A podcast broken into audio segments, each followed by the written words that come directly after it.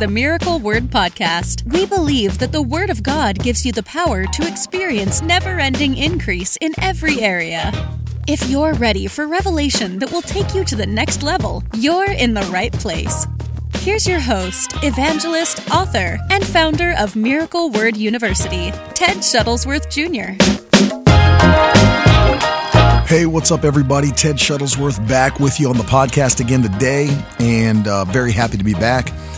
Uh, I am excited about today's podcast. Very honestly, I'm looking forward to sharing this with you because this is something that's going to help you in a massive way.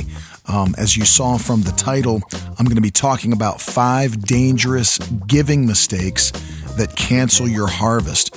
And um, without a doubt, you know, everybody should want to be blessed by God. Everybody should want to increase because that is God's plan for his children is to increase them, to bless them. And uh, so today we're going to deal with this in just a moment on five dangerous giving mistakes that cancel your harvest. And these are way more common than you would actually think they are.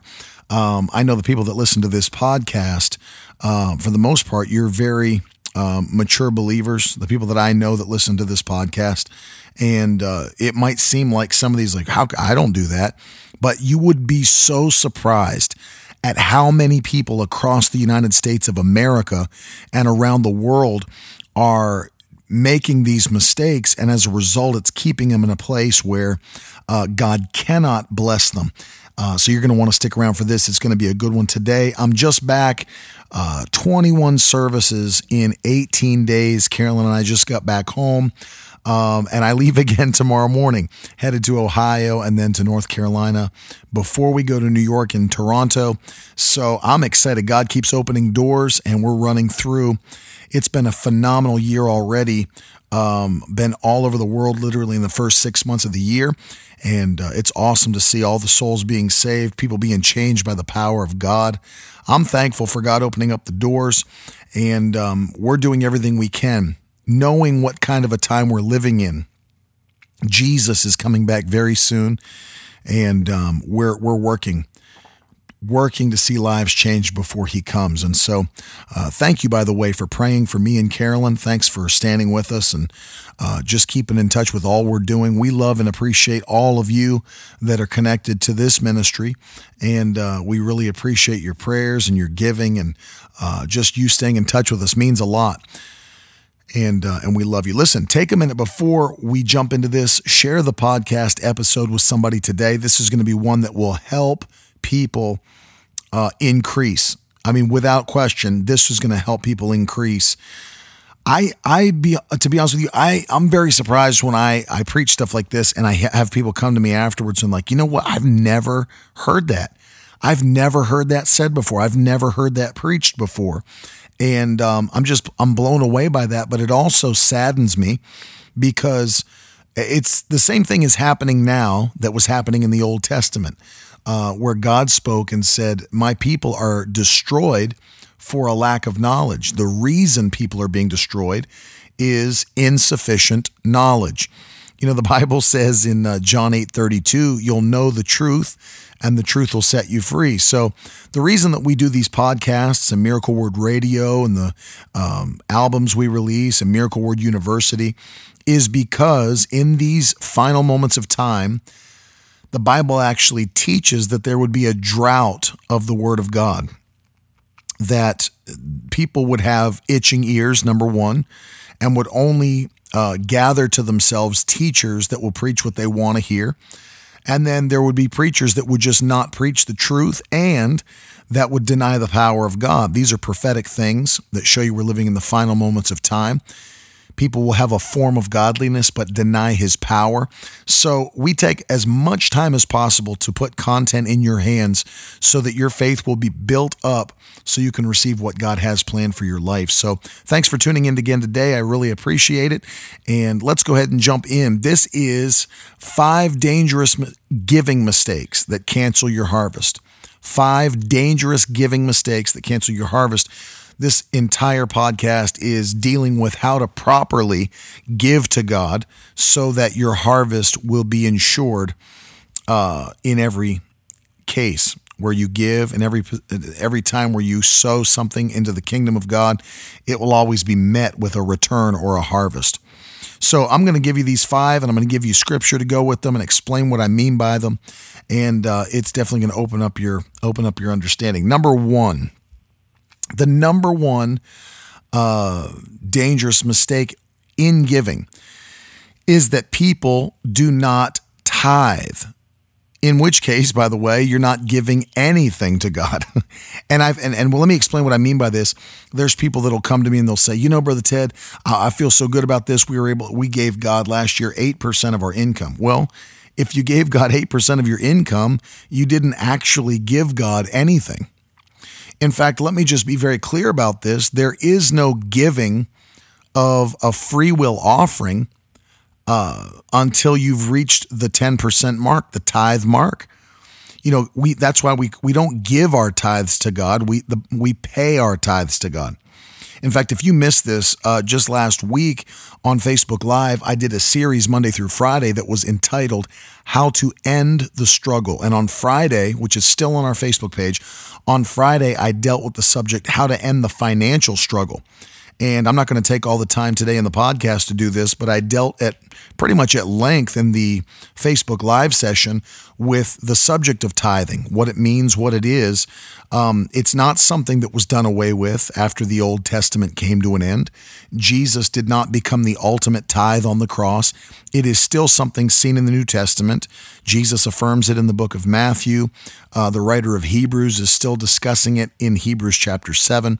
It's something that is still in effect. It actually was in effect before the law of Moses was ever given. Abraham paid tithes, Jacob paid tithes, and even before Abraham, there was always something reserved for God. Uh, Adam was given the garden and had to work to tend the entire garden, but there were trees in the garden that were reserved for God and not for Adam. Uh, and Eve. So you understand that even though he had to still work to maintain those trees, he did not get to eat any of the fruit that came from those trees. It was reserved for God. Noah was the same. He had to work to tend all of the animals that came onto the ark, but when the ark came to rest on Mount Ararat and the waters receded, Noah built an altar to God and had to sacrifice some of those animals to God as an offering. So he had to work to maintain them, but didn't get to eat them or enjoy them for himself. They were actually reserved for God. And tithing is something that is still very much in effect today. And when people tell me, well, I gave 8% of my income to God, well, you didn't give anything to God. You know, 8% doesn't even reach the tithe mark. 10% is the amount that we pay back tithes to God. And by the way, tithing does not provide the blessing of God upon our lives. It just puts us in position to be blessed by God. It doesn't it doesn't actually bring a blessing. It actually just puts us in position to be blessed. Where the blessing actually is initiated is in the offering that's above and beyond the tithe. The offering unto God that's above and beyond the tithe. So when people tell me, you know, I, I gave God 7%, we gave God 9%, it's a dangerous thought process to think like that because what you, I mean, imagine it this way. You know, if I was, um, let's say, for example, I lent you you really wanted to try out, you know, let's say, you know, vid- you, you never owned a video game system, and I lent you an Xbox One uh, with some games, and I let you hold on to that thing for even six months. And uh, when it was time, you gave it back to me, but you wrapped it up. You put it in a box and you wrapped it up in wrapping paper, and you wrapped all the games in wrapping paper and gave them back to me. And I opened it up thinking, you know, I was getting a gift and I open it up, it's my Xbox with my games that I let you have. Well, you're not giving me a gift. You're not you're not blessing me with anything. You're just returning to me what is mine. And that's exactly what the tithe is. We're not giving God anything. We're returning to him what is his. I'm not giving him something that was previously that was mine and that now becomes his. It's something that's always been his and I'm returning it to him. So when we talk about the tithe, a dangerous mistake people make is thinking that any amount of money or any amount of anything that they give to God is sufficient. You know, that is a massive mistake. God has an order in His Word that He you know, commands things to be done. If we want to be blessed by God, we don't choose how we're going to live and do things and then demand that He blesses us. He's God. He instructs us through His Word how we're to live, and then we obey those instructions, and then our blessing comes. So, you know, if people think that they can just, you know, if there's any, they can do anything they want, you know, for the kingdom of God and expect overwhelming blessing to come back, it doesn't work that way. You know, it does not work that way. And I don't have time to get into tithing as a whole or talk about even the percentage of tithers in the church, which is, if you looked it up, you would be like blown away to see how few people actually tithe consistently and faithfully. It's something like 8 to 9% of the church, maybe a bit more now, but 8 to 9% of Christians in America are carrying the other 90%, 91% of Christians in giving. You're building a rat ship here churches are sustained in America by about 9% of the believers in America and around the world. Crazy statistics, but it opens my eyes to see why more people are not blessed or walking in the blessings of God uh, daily. It's because they refuse to do even the basic thing. So understand when I'm talking about tithing, this is the basic thing. This is not like, wow, if I could just get to 10%, I've really, you know, no, it, it, it's basic. This is what baby Christians should be doing. It's extremely basic and it does not bring the blessing on your life. It only positions you to be blessed. So let me just say that you can't just give anything to God and expect the blessing to flow into your life. You've got to do what He commands you to do through His Word. And I'm the same. I'm always trying to see what does God want me to do, not just in His written Word, but His spoken Word when he speaks to my spirit through the Holy Spirit. See, those are instructions that we also have to follow. So, number one, the first dangerous giving mistake that cancels your harvest is not even reaching the tithe mark in your giving. Not even reaching the tithe mark in your giving. Looking back over the year and you didn't even hit 10%. And by the way, let me just give you a little um, addition here. It's not 10% of your net income, it's 10% of your gross income.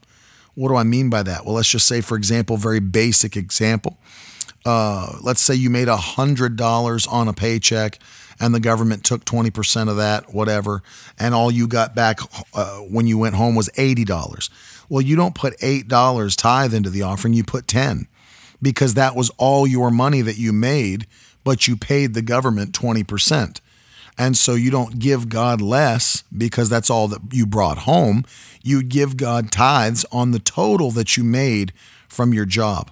And a lot of people make that mistake, but it's important because you don't want to get to a, pos- a position where you have more respect for the government than you do for God Almighty. So, what we give to God is a tithe of our gross income and not our net income. That was for free. All right, number two, the second dangerous giving mistake that cancels your harvest is giving because of manipulation or pressure. Giving to God because of manipulation or pressure. Let me read to you what Paul the apostle said to the Corinthian church in 2 Corinthians chapter 9. I'm going to read verses 6 through 8. Listen to this. Remember this, a farmer who plants only a few seeds will get a small crop, but a farmer who plants generously will get a generous crop.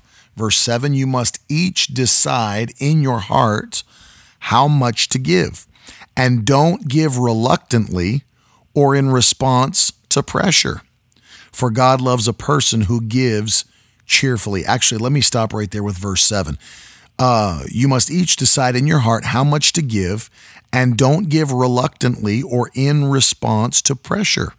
For God loves a person who gives cheerfully. There's a few things that I want to tell you on this that'll open your eyes um, in this second point.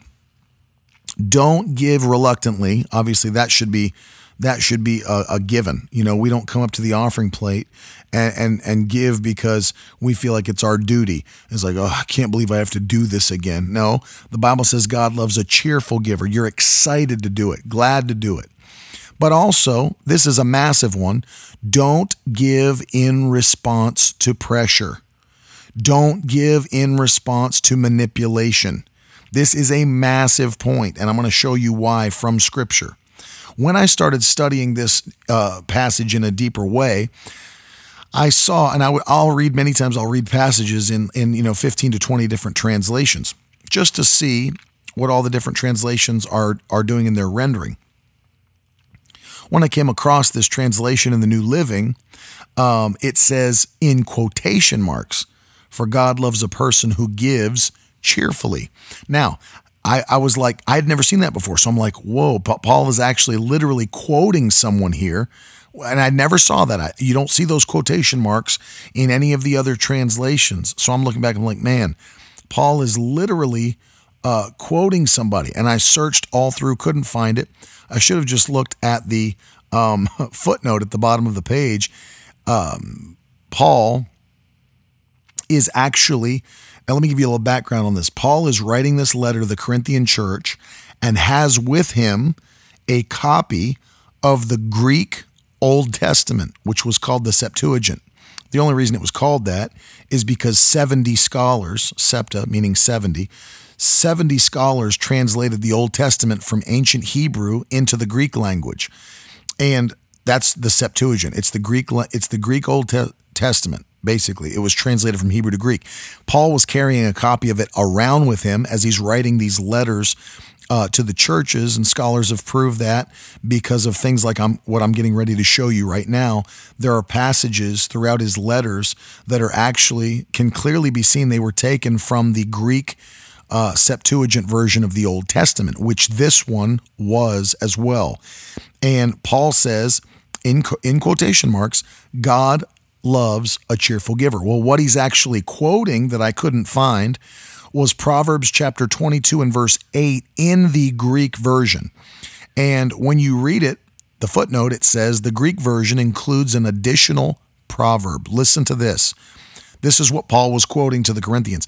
The Bible says, God blesses a man who gives cheerfully, but his worthless deeds will come to an end. Now, I want you to see this with me because here is a contrast between two types of giving, which is why I'm giving you this. This is huge.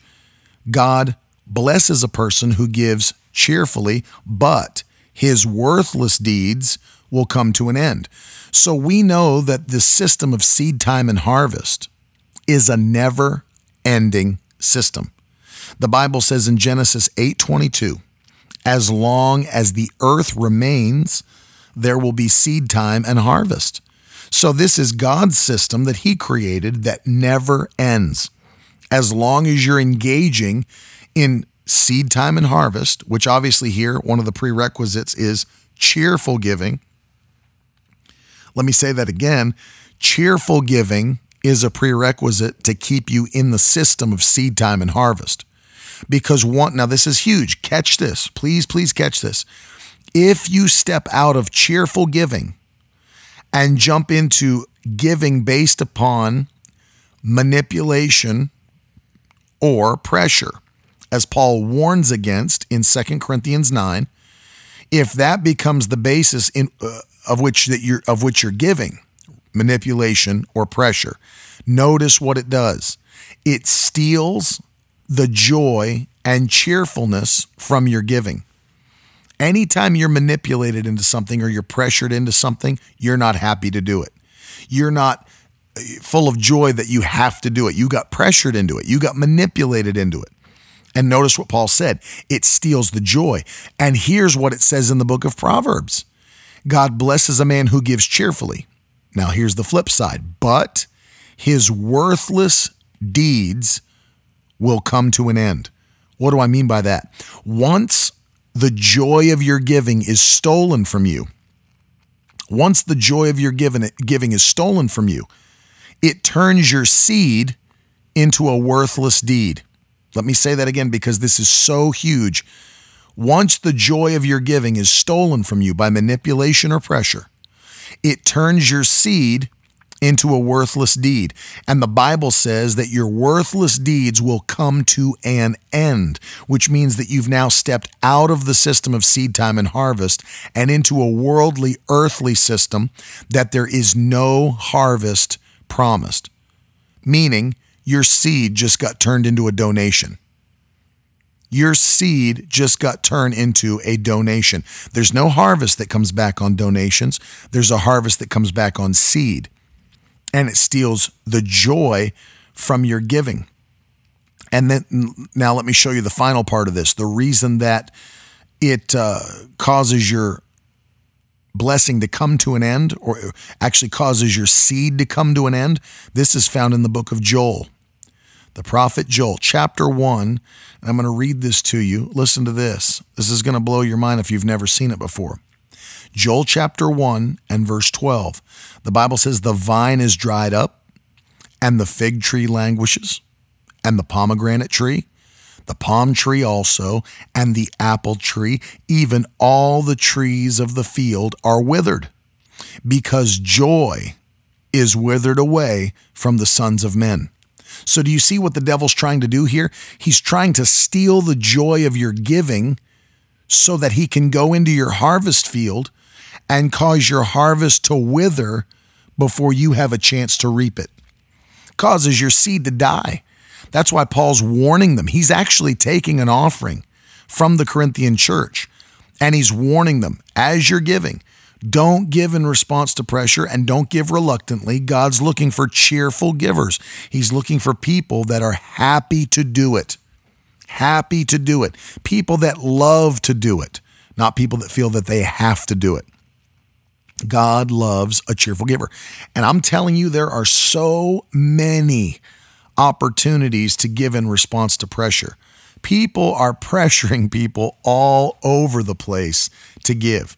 I mean, it's it's all over Christian television. If you watch it, it's all over. I've been in services where there was tons of manipulation and pressure to give.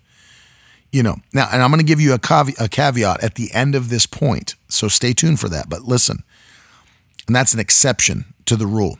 What, what I'm going to tell you is this: you if you turn on, I'll tell you, it happened to me and this will this will help me jump into number three. But you jump on television, watch these. There's there's somebody leaning into the camera. I feel today every person watching is supposed to sow a sixty-nine dollar offering for you know for Psalm sixty-nine. There's always this manipulation. of prayer. Every I actually heard. I'll give you an example from my own life.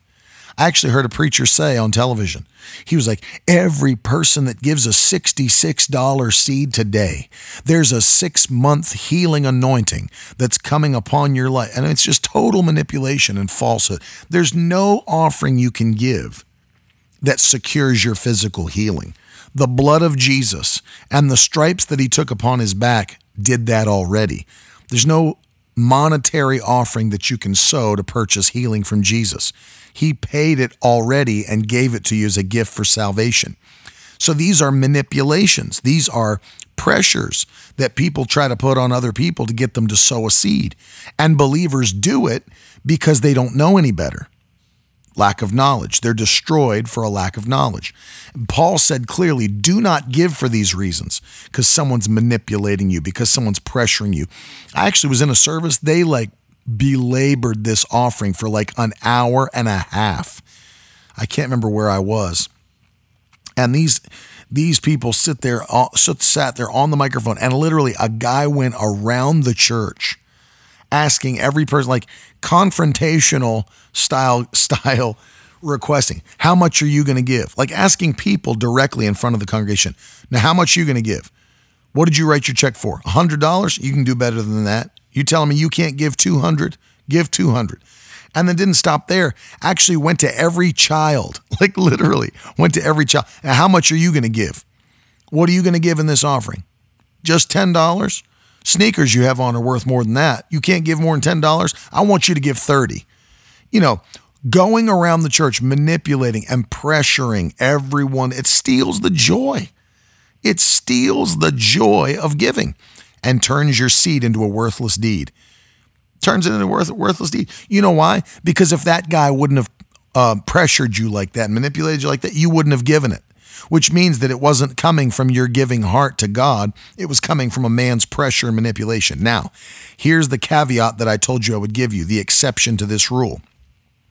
I'm not saying that every time, if a man of God mentions a number or says an offering amount or something that he feels, I'm not saying that he's wrong. That actually happened in the Bible.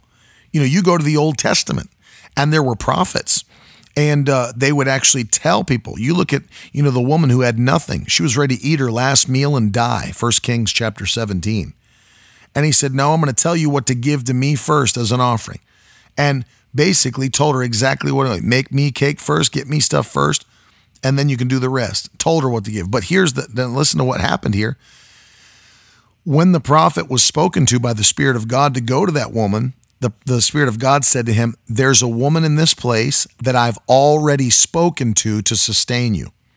So, God, especially in the New Testament, God never works independently of you. He doesn't have to. You have a spirit that can hear his voice because you're united with his spirit. God doesn't have to only speak to you through others. He can. He can, but he also confirms it in your spirit. He'll confirm it in your spirit. And so if there, there's something that's said to me or instructed to me or, or, or somebody's led to say something, I don't mind that. I check it with my spirit. You know, I am filled with the Holy Spirit, and so are you. I check it not with my flesh, with my spirit. If somebody, you know, if I had a guy come to my door right now and said, The Lord just spoke to me, you're supposed to give me a $100,000. Well, I'm not just going to say, Well, that's wonderful. Let me get my checkbook. No, I'm going to I'm going to say, well, let me see what the Holy Spirit's saying to me. Is he leading me to do that? Is he saying that, that I should be doing that? If he is, great, I'll do it. But if he's not, I'm not going to let somebody uh, manipulate me out of money because of something that they said they heard God tell them. As my father has preached in, for years, God does not have an unlisted phone number. You can call him for yourself. You can speak to God for yourself. The Holy Spirit lives in you. And so he can speak to you as much as he can speak to anyone else. So you're led by the Spirit, but you're not giving in response to pressure manipulation, which leads, leads me to number three. The third dangerous mistake that cancels your harvest is that you are giving something to God that means nothing to you. You're giving something to God that means nothing to you. That's why I got so mad when I was watching that um, preacher on television who said, Every person that calls in today and gives $66, I actually sat back and thought to myself, what if I did that? What if I called up and gave $66 to this guy? Not that I'm giving it to a person. Any giving we do goes directly to God. But, you know, let me think. If I actually did that, and I thought to myself, that's ridiculous. Because number one, it, it, it means nothing to me. It literally means nothing to me. And I'll show you how I know it means nothing to me. I've spent $66 in the drive through at Taco Bell. I mean, literally. That's how I can tell you that $66 means nothing to me. And you have to know, and I'm not saying that everybody's on the same level because they're not. Everyone's at different levels. Everyone's at different levels. That's another reason why, you know, you can't make a blanket statement about how much everybody's supposed to give. You can't get up and say every person in here is supposed to give $1,000. What if you got people in there that they only have, literally, if they gave $1,000, they'd literally have to steal it from, you know, Walmart, the cash register, going with a ski mask and a gun to take the money. Other people, now here's the other part of it. Other people could give $1,000 and it not even faze them. They wouldn't even miss it. This is the point I'm trying to make. Everyone's at a different level. And so you cannot give God something that means nothing to you. That will keep you from receiving a harvest, giving God something that means nothing. Let me read to you 2 Samuel 24, verses 21 through 25. This is a story of David getting ready to give burnt offerings unto God to atone for the, the sins that he had committed against God. And the Bible says he goes to Araunah, who has a threshing floor and oxen. And this is verse 21 of 2 Samuel 24. Araunah says, Why have you come, my lord the king? And David replied, I've come to buy your threshing floor and to build an altar to the Lord there, so that he'll stop the plague. Verse 22 Take it, my lord the king, and use it as you wish, Araunah said to David. Here are the oxen for the burnt offering, and you can use the threshing boards and ox yokes for wood to build a fire on the altar. Verse 23 I'll give it all to you, your majesty, and may the Lord God accept your sacrifice. Verse 24. But the king replied to Araunah, No, I insist on buying it. For I will not present burnt offerings to the Lord my God that have cost me nothing. So David paid him 50 pieces of silver for the threshing floor and the oxen. And David built an altar there to the Lord and sacrificed burnt offerings and peace offerings. And the Lord answered his prayer for the land and stopped the plague uh, that was on Israel. There's a principle here. You can't give God something that means nothing to you. And that's what David was saying to Araunah. That's why he said, I'm not just going to take the stuff from you and then give it to God. It means nothing to me. It costs me nothing. I'm not going to do something that means nothing to me and then give it to God like it's some great offering or sacrifice. Blows my mind. You know, you go to churches, there's people that literally will crumple up a $5 bill, $10 bill, and put it in an offering plate. Like, I haven't done that since I was like seven. I mean, think about that. Think about giving God a $5 bill as a full grown adult. Imagine God, giving God a crumpled up $20 bill as a full grown adult. I mean, it's reprehensible. It's pitiful, but people do it. People do it all the time. And they, they sit back and like, I don't know why God's not blessing me. I mean, seriously, don't know why God's not blessing you. I mean, like, oh, I, I, see, I get like, I get, I see that stuff and get irate. I take a flamethrower to this place because you know people don't even understand how God operates. you tell them how. I mean, seriously, giving God something that means nothing to you. I think about my daughters. You know, my daughters aren't old at this point, nine and five. I would never, you know, come to my daughter and be like, I have really got something for you today. What is it, Daddy? Oh, I've really got something for you today. Uh, it's this, and they wrap and they unwrap it, and in there it's a gift card holder with a gift card for five dollars, even ten dollars. You know, it's like that's my daughter. She means way more to me than a gift of five dollars or ten. You know, I can't, can't imagine like her birthday coming up. I'd be like, I'm going to give you ten dollars because you turned ten. It's like that's ridiculous, and that's a ten year old girl. And we're talking about giving something to the master of the universe. We're literally talking about giving something to the creator of heaven and earth. And you know it doesn't mean anything to him because it means nothing to you. And I'm not saying God's impressed with any amount of an offering. He literally stands on streets of gold, his throne, you know, sitting on his throne, looking at gates that come into heaven that are made out of one pearl. He's sitting in the most opulent place in the universe. I'm not saying that God's uh, impressed by your offering amount. I'm saying God's impressed with his children. He it blesses him to see you trust him and do something that's meaningful, that's sacrificial to you. That's why I'll never give something to God that means nothing to me. I won't do it. I can't bring myself to do it. I can't even bring myself to do it. I can't. I mean, you know, if I've done more for myself in a fast food drive through than an offering, I mean, give me a. I'm not talking about going to like a seven course, you know, high end restaurant. I'm talking about, you know, if I if I put something in the offering that's that that's less that costs me less than a few chalupas. what am I really giving to God? Nothing. Means nothing to him because it means nothing to me. The third dangerous mistake that will cancel your harvest is continually giving God something that means nothing.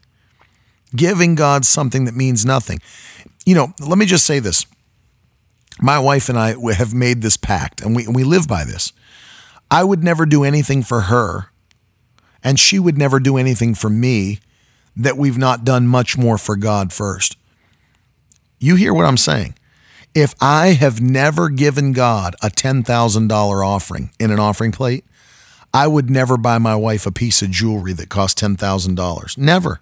Never.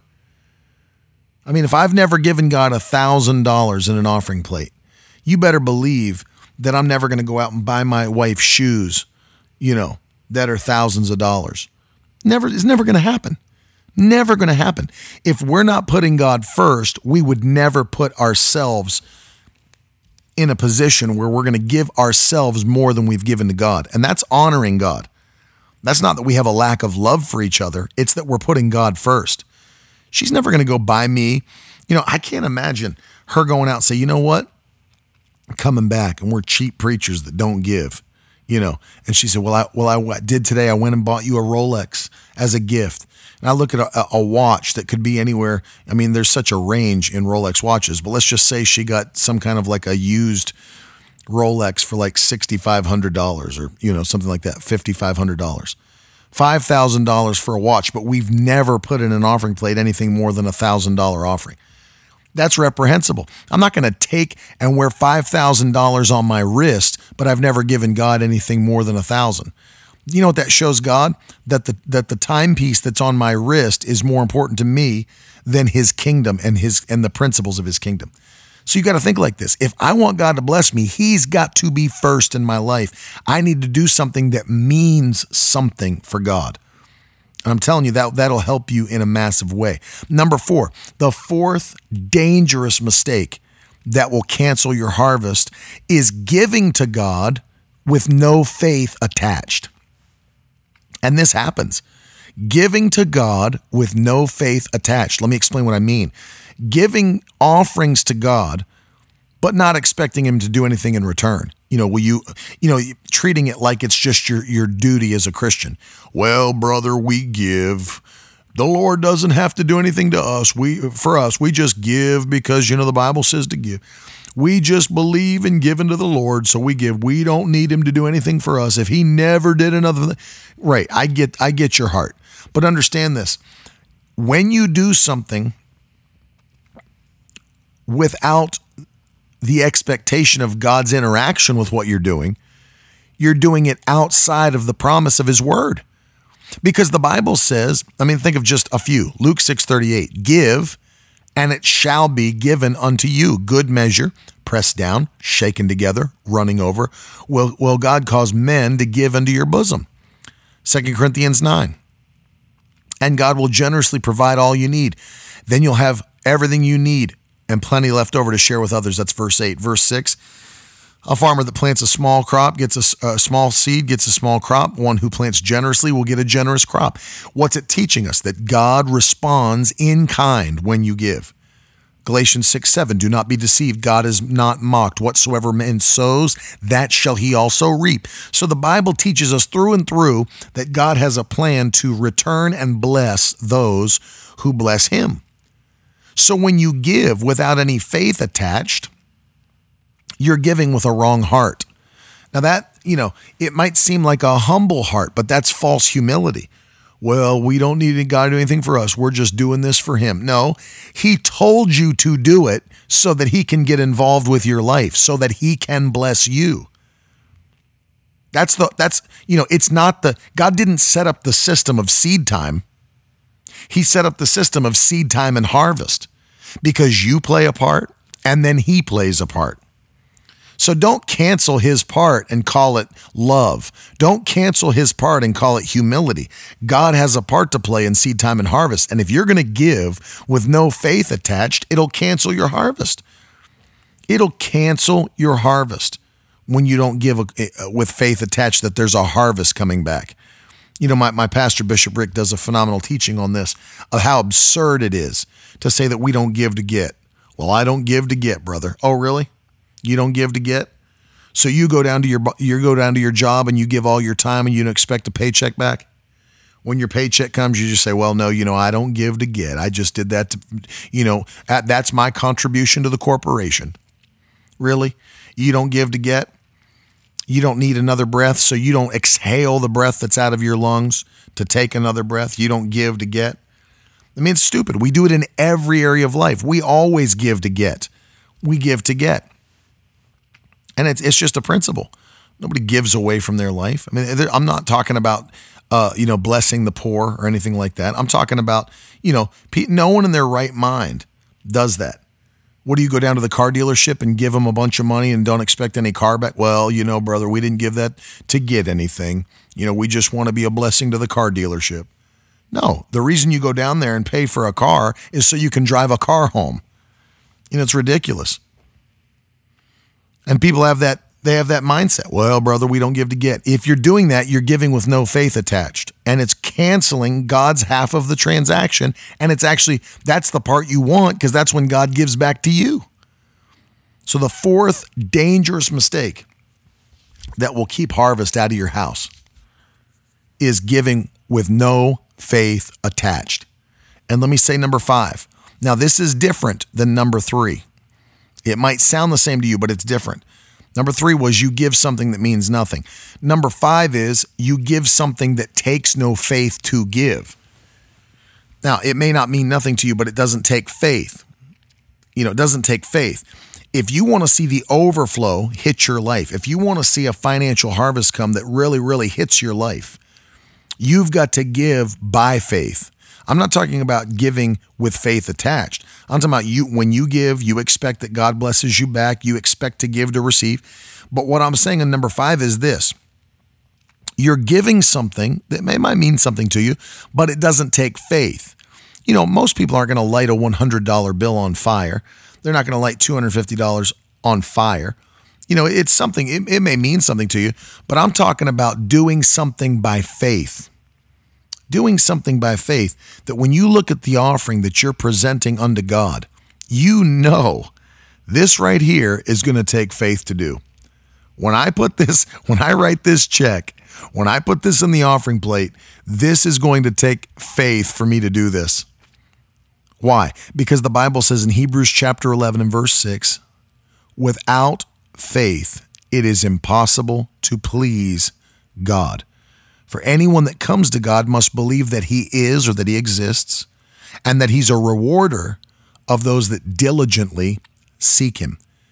So understand this if you don't have faith, if what you're doing doesn't contain faith or doesn't take faith to do, that thing is displeasing to God. And then uh, now here's a massive principle. This is why I save this for last because this will keep you in the overflow that when I look at what I'm going to give, now, when I read for, to you 2 Corinthians 9 7, and I, I read what Paul said, you must each decide in your heart how much to give. Well, yes, that's true. You've got to make the decision to give to God, but always, because giving is a massively important element in the life of every believer.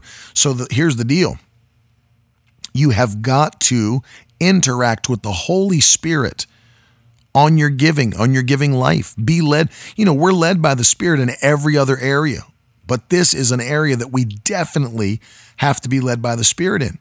You know, Lord, what do you want me to give?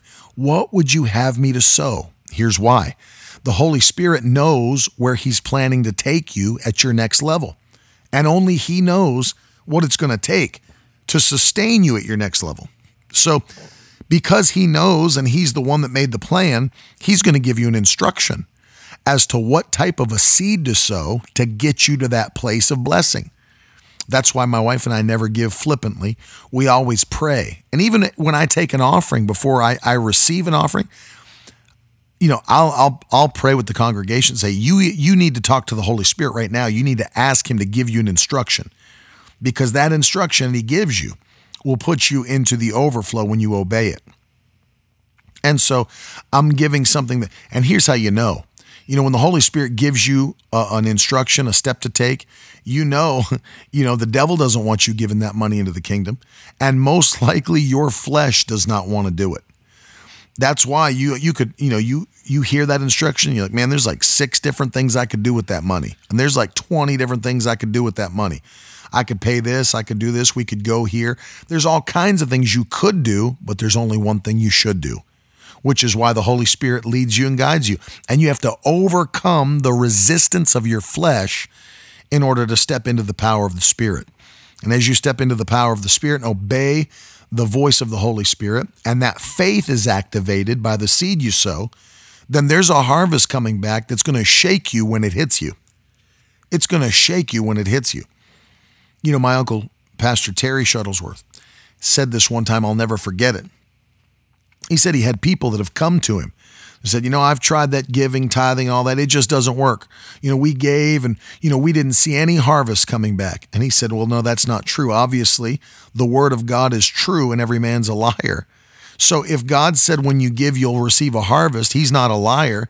But he said this to them, which I thought was so powerful.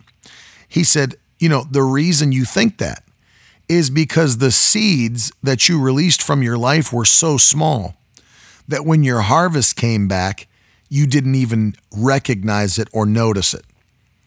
And so from that, he made this statement if you don't feel it when it leaves your life, you won't feel it when it comes back.